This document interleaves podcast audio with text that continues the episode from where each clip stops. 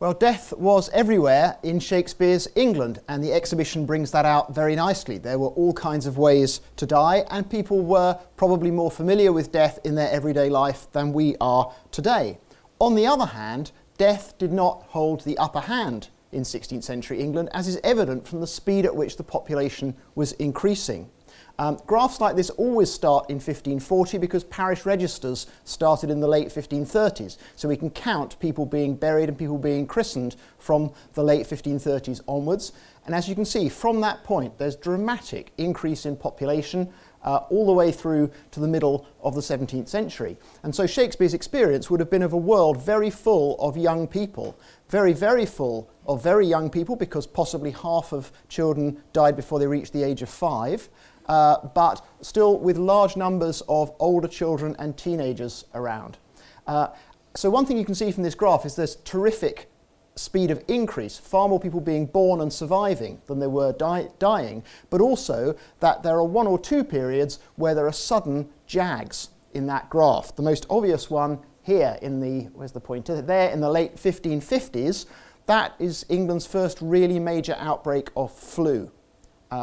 And so the next thing to say about death is that death came in all sorts of different ways, but the way which really struck contemporaries was epidemic disease. Influenza, in that case, something called the sweating sickness, which may have been a viral infection a bit like influenza, bad earlier on, particularly in the 15-teens and the 1550s.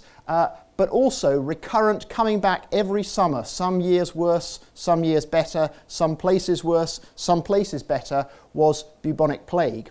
And you'll see that in the exhibition from the Bills of Mortality figures, where people died in the 1660s of all sorts of things. Some things we find very strange today. A number of people there died of teeth, which appears to mean such bad infection in rotten teeth that it gave them an infection, blood poisoning or something, from which they died.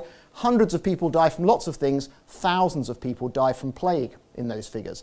And plague outbreaks were clearly terrifying. This is what happened at Portsmouth when the English army brought back plague from the besieged English garrison at Le Havre in 1563.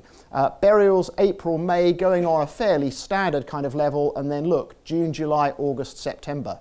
So that's what it's like to live through a plague outbreak, the number of people being carried away. I'm not going to spend the rest of the lecture talking about that, because what I've spent the past few years looking at is what seems to me certainly a more varied and in many ways a more fascinating kind of death, and that's people dying in accidents. Because people die of plague in lots of similar ways, by and large. People die in accidents in an enormous variety of different ways. And thankfully, the government wrote it all down for us. Because in the 16th century, like today, if you died in a sudden or unexpected way, there would usually be a coroner's inquest. From the point of view of the government in the 16th century, part of the point was to find out, had you been murdered, in which case there would need to be an investigation and a prosecution. Had you committed suicide, in which case your family would lose your goods, you couldn't be buried in consecrated ground, and so on. Or was it an accident? So the inquests are trying to establish the lines between accidents and other kinds of outcomes, and they produce documents which look like this. They tell you where the inquest was held, who the coroner was, who the jurors were, and then crucially for us, they tell us what the jurors came up with as a verdict about what had happened to the person who had died. In this case, as you'll see that as we go on, there are lots of drownings. This is a drowning of a young woman called Izada Della, and the classic question with drowning was, had the person thrown themselves into the river? Was it a suicide, or were they trying to do something which was a credible explanation for why they might have fallen in? And of course this raises all kinds of problems for us, because we honestly don't know what the jurors thought. Were the jurors just being kind to her family when they said no, she had a bucket, she was trying to fetch water, she obviously just fell in trying to fetch water? We can't tell. All we can do is classify these things on the basis of the verdict that we have. That being said, if you were jurors and it could be shown that you'd come to a false verdict, you could be prosecuted for that. So there are strong incentives for getting the answer more or less right. So we have the Coroners' Inquest, and we have about 9,000 of them from the 16th century. I freely admit we stole the idea for looking at them from medieval historians who had done fascinating things with Coroners' Inquests from the 14th and 15th centuries. They have them from 6 different counties, very patchily, spread across a long period. We have 9,000, and we have them from more or less every county in England. Cheshire, Lancashire and the City of London had separate administrative systems, as did the Welsh counties, so we haven't got them from there. But other than that, we've got them from everywhere. Even the Cheshire ones, actually, we do have, but they survive in a different set of records. Now, you might judge, looking at this graph, that actually people from Yorkshire are just very accident-prone. Those of you with more statistical sense might figure that maybe there were more people living in Yorkshire in the 16th century than there were in other parts of England, and that was the case. So, by and large, these figures, and I sometimes show people a graph which compares this with the number of people eligible for service in the militia to defend the country in different counties in Elizabeth's reign, and they more or less match up. So there were lots of men in the militia in Yorkshire, lots of people having accidents, not many men in the militia in somewhere like Worcestershire, which you can see is light green here, not many accidents, and there weren't many accidents either. So they roughly mirror the number of people living in the country. Interestingly too, from historians' point of view, they happen all across the landscape. Most historical records tell us about what happens in one place. Church wardens' accounts tell us what happens in the church and the churchyard. Borough court records might tell you what's happening in the marketplace. But people have accidents everywhere. They have accidents where they're travelling, streets, roads, bridges, rivers. They have accidents where they're working, fields, woods, mills, places like that. They have accidents where they're living, their home, water sources close to their home. And they have accidents in different kinds of landscape, on hillsides, in marshes, and so on. So these accidents take us across the breadth of Tudor England. And they also take us across the breadth of Tudor society because they happen to all kinds of people. We're used to the idea that historical records in the past write a lot more about famous and important people than they do about ordinary people. If I'd asked any of you on your way in, do you know anything about Anne Boleyn? Quite a lot of you would have said, yes, I know this or that about Anne Boleyn. If I'd asked you, do you know anything about Izada Della from Kingston upon Thames? You would have said no. So most historical records tell us about famous people. These records tell us about everybody. And as you can see, a lot of children up to 6, children 7 to 13. Tudor people seem to have thought of ages in 7-year blocks. A lot of women, wives, widows, female household servants, a lot of men of low social rank, a lot of labourers, a lot of household servants, but also men of higher social rank, esquires and gentlemen, and some slightly unusual categories. There's a Dutchman who falls off a ship in Newcastle, there are beggars, there's a minstrel, and we'll come to him later. So we have all kinds of people. So the kinds of accidents that I want to talk about today, we have a very wide variety of these accidents, and if you have a look at our website, which I put up at the start, we put up a new accident every month. We thought it was a bit tasteless to call it accident of the month, so we call it discovery of the month, but we have a variety of different things that we found there. What I want to talk about today are work accidents, because as we'll see, an awful lot of accidents happened at work in the 16th century, and then leisure accidents, because one of the intriguing things that these accidents reveal is how people were entertaining themselves in the past. Work accidents then, about half our accidents, this big blue slice, they're work accidents, and quite a lot of the travel ones, the green ones, are probably work related as well. They just say he was going across the bridge, and they don't say whether he was going across the bridge in order to mow the grass on the other side, or he was going across the bridge to have a drink in the pub, so we don't know, we just have to call that travel. As you can see, there are other big categories.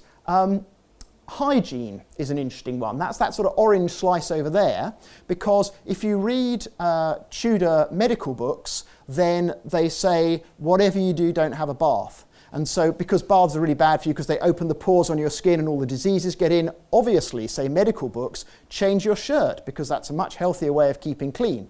Now, if you're Henry VIII and you've got loads of shirts, that's fine. If you're a farm labourer and you've got one shirt, that's not really very practical advice, and anyway, you're probably illiterate, so you can't read the medical book. And so we have lots of farm labourers who in July and August, nearly always July and August, it's so hot that at the end of a day's work, they just strip off and jump in the nearest river. and then the water's very cold and they have a heart attack or they get tangled up in weeds or whatever. So we have a lot of hygiene drowning. Some of it's just people bending over trying to get a drink from a river or wash their face in a river and they fall in, but a lot of it is washing. So when you read in books Tudor people didn't have baths, that's not strictly true because Tudor people did wash themselves all over, except it was farm labourers who didn't read medical books. So we've got these different sorts of things. And if we look at kinds of work that people have accidents doing, then immediately some things strike us as strange. A significant number of work accidents are fetching water. And we think that piped water is good for us because we don't get cholera. And that's true. Piped water is also good for us because we don't have to go to a river several times a day with a bucket.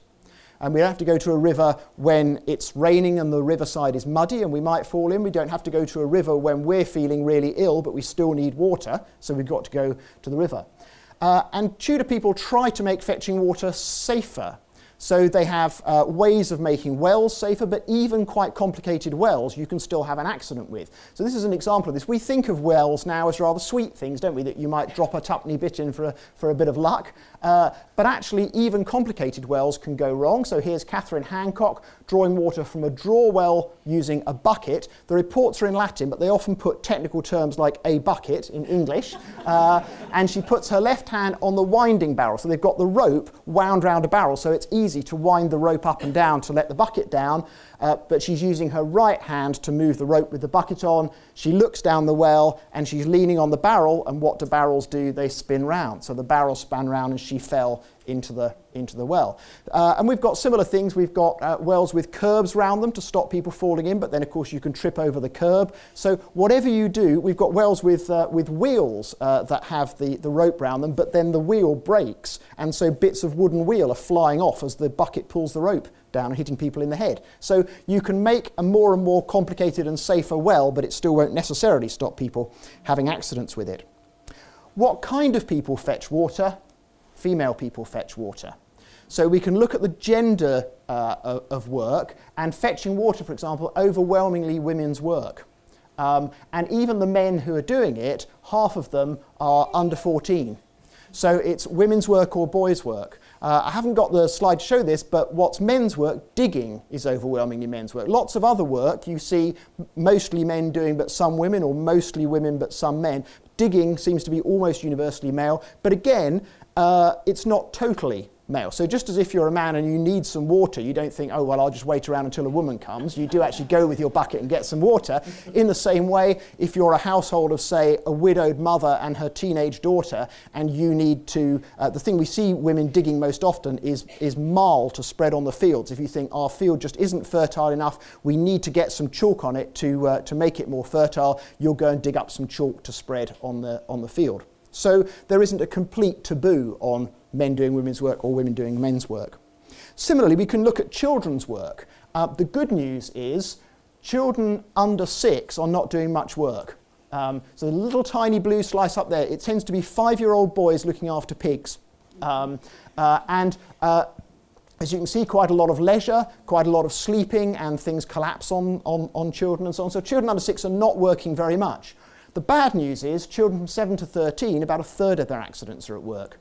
So children are starting work very young by our standards in this society, and sometimes doing work that I would regard as a bit dangerous. So we have large numbers of 9, 10, 11-year-old boys driving carts with teams of 2 horses and 2 oxen, or 4 horses. I occasionally express my alarm at this to audiences in more rural areas, and somebody always puts their hand up and says, I drove my fast tractor when I was 8. But so people still get young boys to do dangerous things. But there's quite a lot of that going on. On the other hand, as we discovered, this is one of our sort of prize accidents, you could get driving lessons. So this is a 9-year-old boy driving a cart, 2 horses and 2 oxen. He's doing it under the rule and guidance of his father. And where do they go? They go to the gravel pits. This is the 19th century Ordnance Survey map of this village in Norfolk, where there were still gravel pits out in the middle of the fields. Presumably this is a nice quiet place where if the boy does something wrong, it's not going to cause a disaster. When I learnt to drive, my dad took me to a disused airfield, and that's the kind of equivalent of this in the 16th century.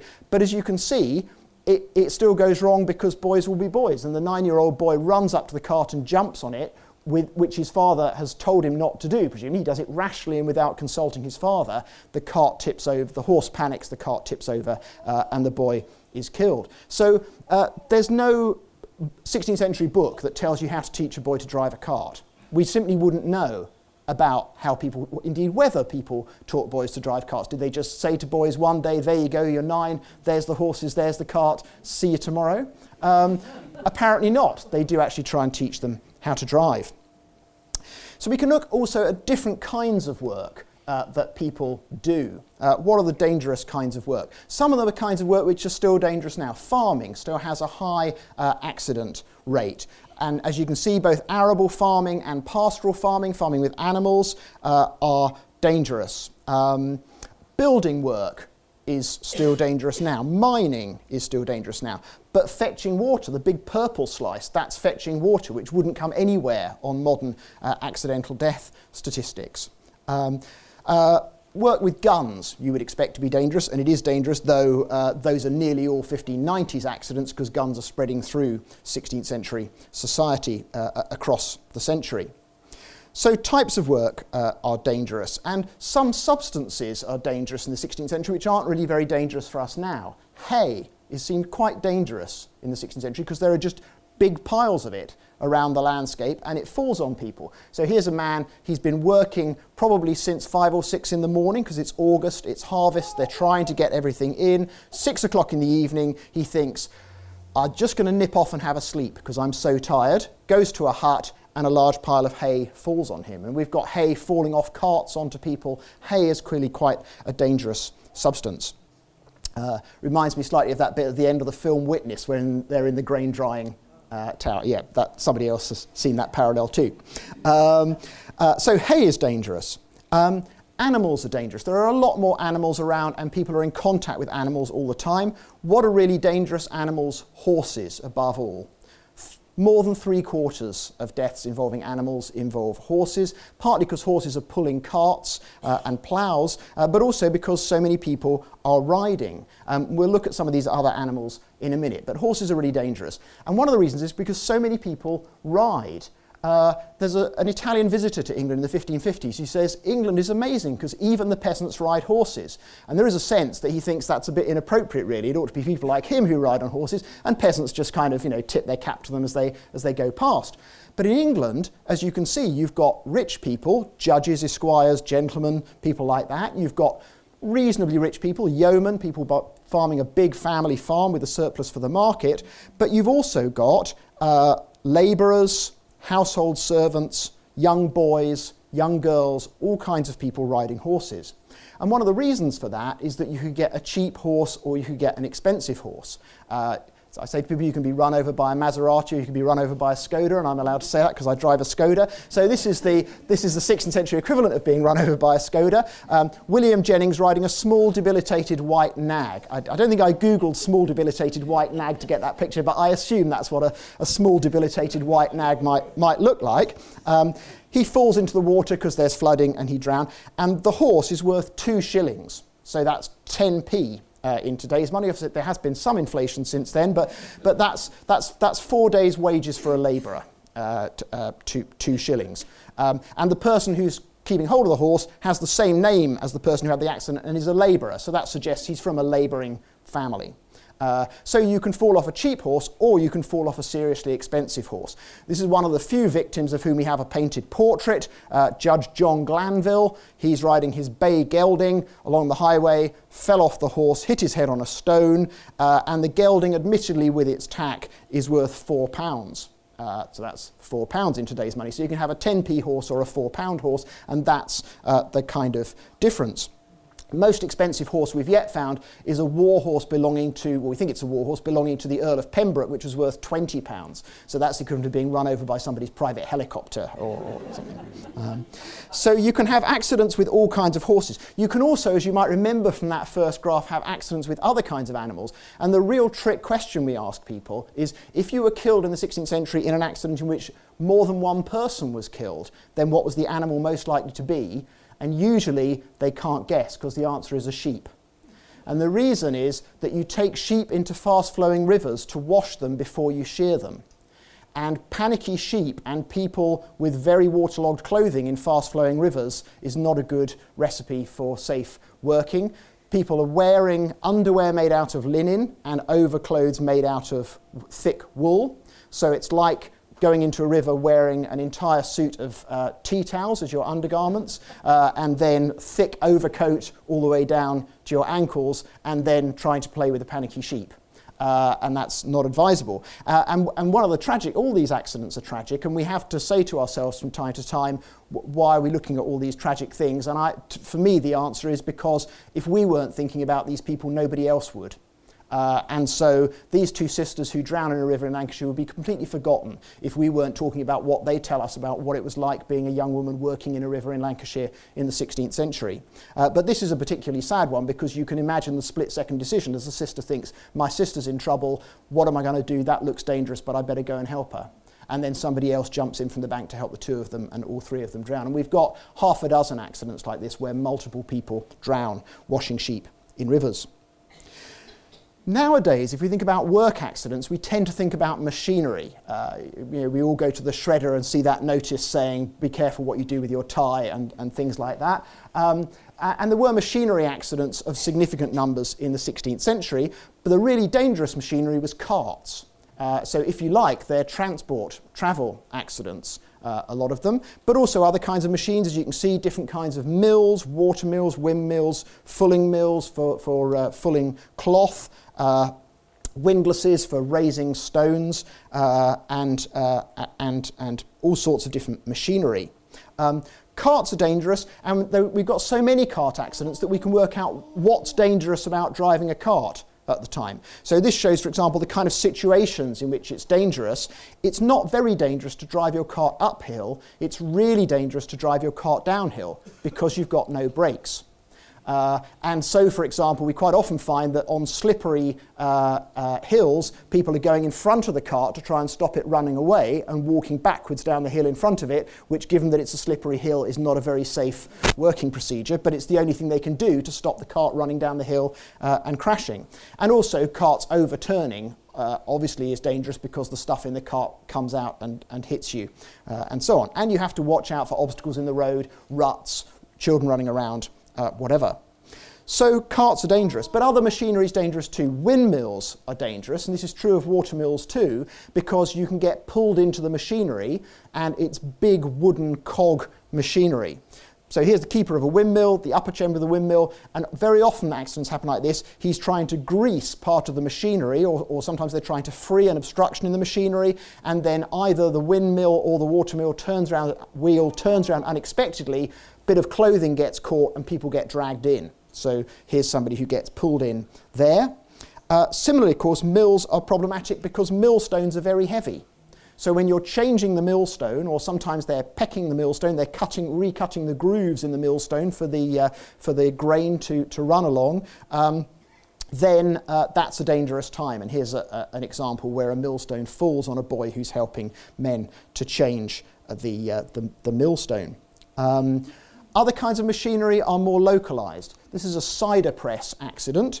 This cider press is in a farm museum in Jersey, but it sounds from this description of the accident in Somerset as though the cider press they're using is very like this one here, because the husbandman, he's in the ring house, the apple ring they call it, which is the apple press, the cider press, working with his two sons. They've got a big beam called a sumner, like this big beam across the top here, and it rests on two screws or vises, which seem to be like these wooden screws at the side, and they're trying to unscrew it so they can get the beam off, but the beam falls off before they're expecting it and hits one of the boys on the head. And like some of our other accidents, you get a rather gruesome description here of exactly what happened to him when he was hit. It looks as though the jurors, quite often they're in a pub or a church or somewhere like that, and they've actually got the body on the table in front of them, and so they're explaining what's happened in relation to what they can see on the corpse in front of them.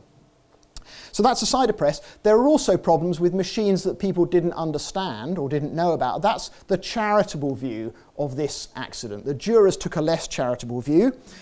This is a blast furnace. And John William, this young man, they said he was idle and moved by wantonness, because what he did was go to the top of the blast furnace and start kicking around the charcoal on the top, which is not a very sensible thing to do when somebody's already lit the fire on the bottom, and the smoke and flames from the fire went up through the charcoal and suffocated him as he was there fooling around on the top of it. But clearly the jurors thought he was just messing about too much. So don't mess about with a blast furnace should you ever be tempted to do so. Let's think about leisure. Thought enough about work. So for the last few minutes, we'll think about leisure. So what do we know about children's leisure? As we saw, quite a lot of children have accidents going about their leisure. A lot of the time, it just says playing, so we don't know. But sometimes it goes into really fascinating detail. And again, as now, you can have really, really expensive toys and you can have really, really cheap toys. So here's a really, really expensive toy. This isn't the boy who has the accident. This is Thomas Howard, Duke of Norfolk, who is his guardian. He's the guardian of 7-year-old George Lord Dacre, who Thomas, Duke of Norfolk, had lined up to marry off to one of his daughters. And 7-year-old George Lord Dacre, he's in the house of the Duke of Norfolk in Thetford.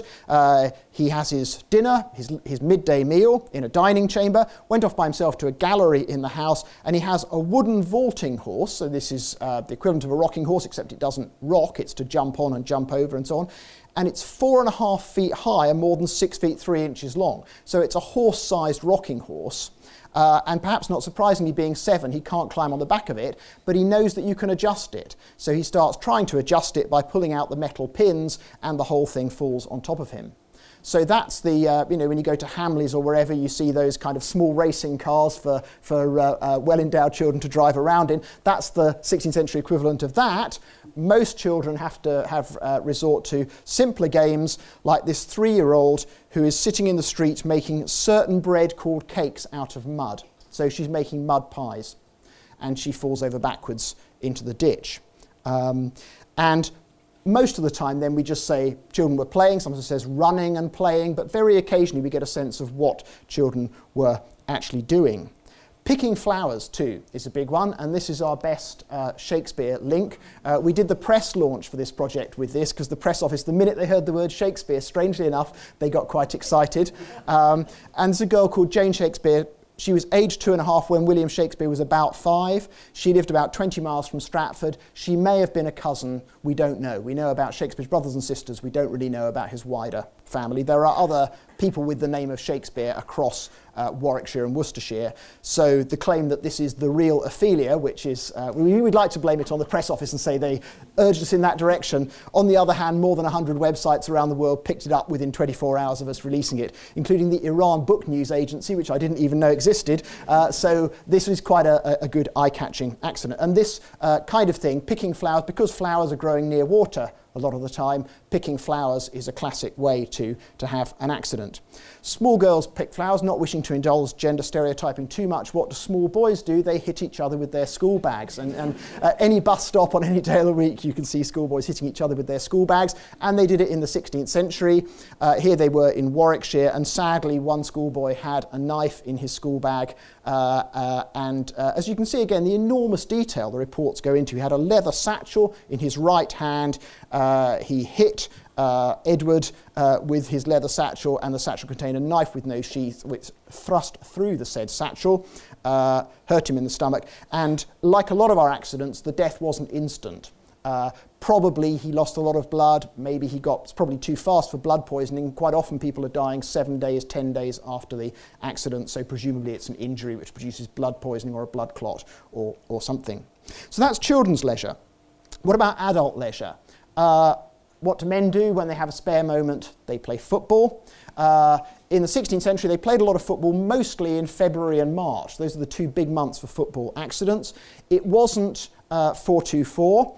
This is 60 men playing in a game in Cornwall. They even had a local name for it, hurling. And they stress that it's according to ancient custom because they don't want the coroner to think this is basically just 60 people having a fight. And interestingly, it's a local derby.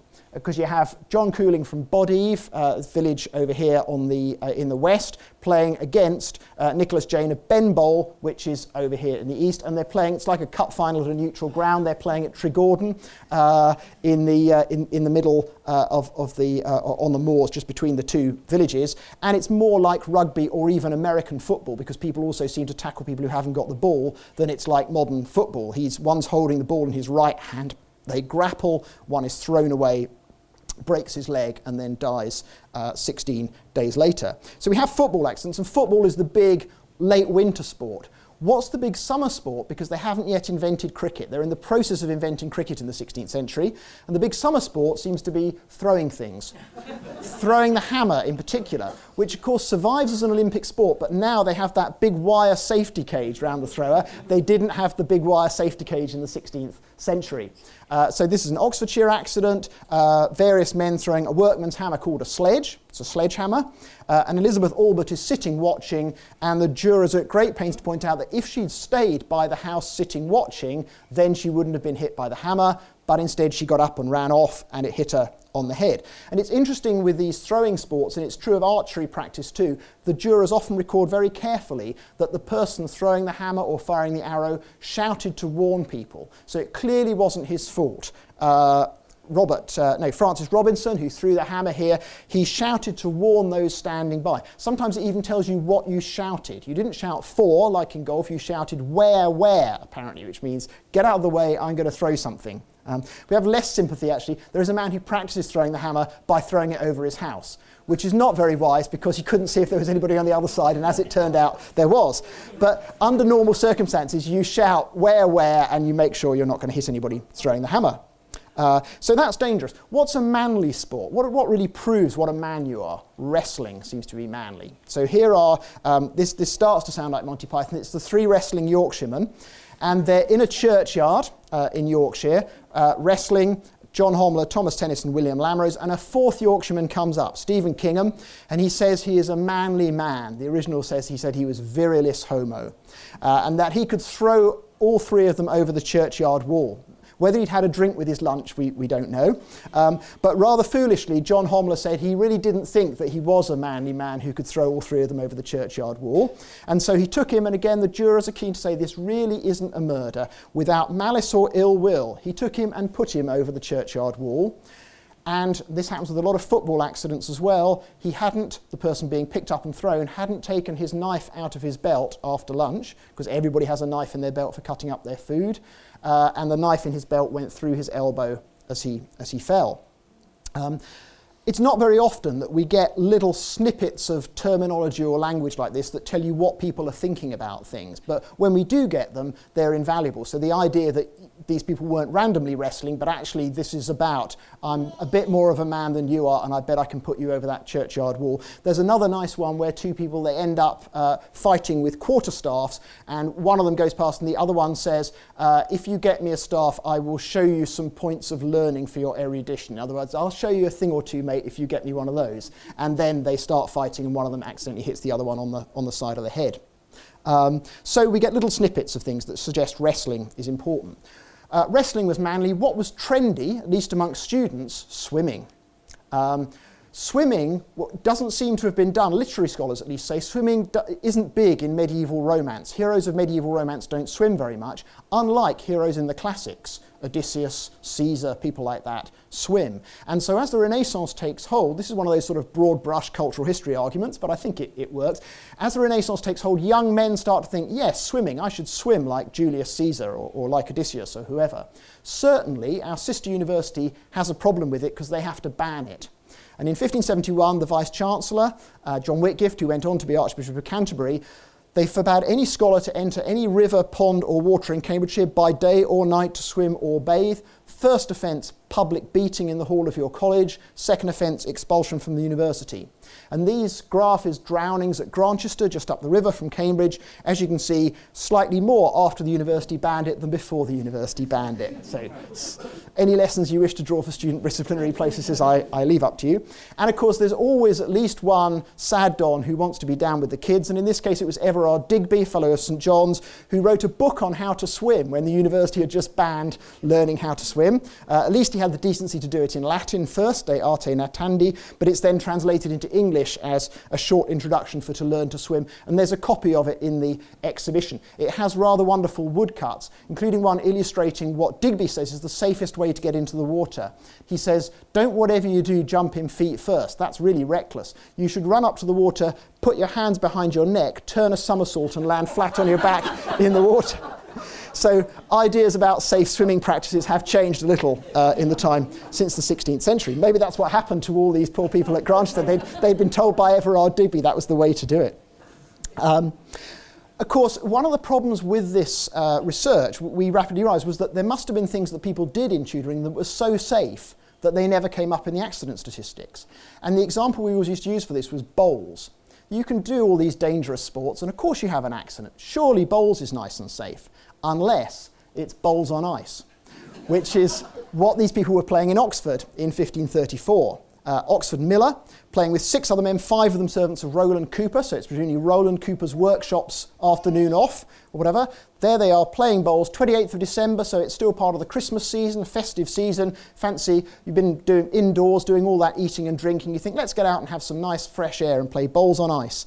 And they're on Miller Mead, just by the charwell, and the bowl rolls off the ice, and you go and fetch it, and the ice breaks, and you fall through. So bowls on ice is not too safe. Now you might think, all this leisure is dangerous, let's try some professional entertainment. Surely that will be safer, leave the dangerous bits to somebody else. This is where our minstrel comes in, because his speciality appears to have been juggling with daggers, which is quite an exciting thing to watch, but of course is quite a dangerous thing to do. So here he is, it says playing with daggers, he may be juggling, he may be doing acrobatics over the daggers, however it happens, he falls on one of them and wounds himself in the neck and dies. And it's 9 p.m. In May, so this is probably late evening performance, maybe he's been doing it through the day and he loses concentration or whatever. Even advertising professional entertainment could cause accidents in 16th century England. Again, we didn't think we'd have death by advertising, but here it is. At Charing Cross, Simon Poulter is one of the great entrepreneurs of the Southwark entertainment scene. He is said to be the first person to build banked seating for people to watch bear baiting and bull baiting, which is then the design used for the bank seating in the Southwark theatres. In which Shakespeare's plays would have been put on. And he's a great showman, but also because he's a great advertiser. So he sends his servants out to proclaim that there's going to be this bull baiting and bear baiting on the Friday. They're advertising it on Wednesday, so it's the big build-up towards the big show. And to attract people's attention, 16th century London is a busy, noisy place, so they're banging a drum and leading along a bull and a bear, which would catch your attention going through the streets of London. Charing Cross is just outside London at this stage. But a horse pulling a cart, as you can see, is startled by the drum, perhaps a bit scared by having a bull and a bear bearing down on it, and it rushes off and somebody gets run over. So even advertising can be dangerous. All this might cause you to seek solace in the church. You think, well, what can go wrong in the church? That's going to be nice and safe, right? But we have lots and lots of church-based accidents. One of the big problems is bell ringing. Bell ringing really takes off in the 16th century as a communal recreation and a part of the life of parish churches. Takes over in a political sense too, because parishes start to ring their bells on the 17th of November, which is the anniversary of Queen Elizabeth's accession. The way to show how loyal you are is to celebrate being saved from all the troubles that Queen Elizabeth has saved you from by ringing your church bells and having a bonfire and a barrel of beer in the street on the 17th of November. So here they are in York doing just that, except what they haven't yet worked out is that if you don't tie the end of the bell rope to the ground, bell ropes can swing around quite alarmingly, and so Tudor bell towers seem to be full of loose bell ropes swinging around, grabbing people round the leg or between the legs, pulling them up in the air and dropping them headfirst on the ground, as happens here. So bell ringing is quite dangerous. What about maypole dancing? That's nice and safe. We used to do that at primary school. Surely you can't have an accident maypole dancing. Well, you can, because maypoles are large pieces of wood. Have we got the maypole? I cut out the maypole. Maypoles collapse on people. I knew this was a half-hour lecture and not the full hour. Maypoles collapse on top of people because they're big pieces of wood. Sit quietly still and listen to a sermon is the answer, but even that turns out to be dangerous. So here is a butcher in Kent sitting close to the pulpit. This is one of the beautiful things about these accounts. They give you so much detail. So we know what the book was that fell off the pulpit and hit him. Probably one of these English editions of the sermons of Bullinger. The vicar actually was a Cambridge graduate, so he might have been using a Latin edition, but whatever it was, it hit him on the head. And the worst bit is he went to the doctors, and the doctor said, "Don't worry, mate, you'll be fine." And then he died on the 20th of May. So even sitting quietly listening to a sermon could be dangerous. Now, you might be wondering by this point, did these people have no conception of health and safety? They have so many accidents that surely they can't have had any idea what they were doing. In practice, of course, like us, they had lots of good ideas on how to do things safely. They just couldn't always put them into effect. So to finish, let's look at a couple of those. Agricultural handbooks give you helpful advice. In the case of Thomas Tusser's 500 Points of Good Husbandry, they give it to you in not very good poetry, but presumably to make it easier to memorise. So here is advice about what to do if you have birds of prey or crows which are taking the little ducklings or chicks from your domestic fowl. You've got to get rid of them, says Thomas Tusser. Kill crow, pie, and caddo. Caddo's a jackdaw. Rook, buzzard, and raven, or else go desire them to seek a new haven. In scaling the youngest to pluck off his beck, so if you're going to climb up and kill the little ones in the nest, beware how ye clamber for breaking your neck, which is easier said than done. Particularly if you're destroying a kite's nest. We know kites in Oxfordshire now are quite big and potentially angry birds, and if you've just destroyed their nest, they have some reason to be angry. So here's a labourer, climbs an oak tree, destroys the kite's nest, trying to come back down, stood on a weak branch and fell. So you can give people good advice, but they can't necessarily take it. And you can give people good advice, but they might not pass it on to the right other people. So Tusser also says, "Take heed how thou layest the bane for the rats, for poisoning servant, thyself and thy brats." He would do anything for a rhyme, Thomas Tusser. So here they are, because obviously the problem with rat poison is you have to make the rats want to eat it. So you've got to put it in something that's quite attractive to eat. So in Warwickshire, 1552, they take nuts of uncooked white bread and milk sugar, so nice, gooey, probably rather sticky, tasty concoction with rotten bane, rat's bane, arsenic trioxide. That's what they use for poisoning rats. Put it in a skillet, a boiling pan, with the intention of killing ravens. They're going to put it out for the ravens, but the servant comes in and thinks, "Oh, that looks tasty. I've been out working hard. I'll just pinch a couple of those." And so he eats the rat poison. More poignant in a way, we've got a lady who makes a potion for killing lice, so the equivalent of Tudor knit shampoo using arsenic trioxide, and puts it in the pot next to the pot of beer, and gets up in the dark to help her husband, and then before she goes back to bed she thinks, "I'll just have a drink of beer," and she drinks the wrong one.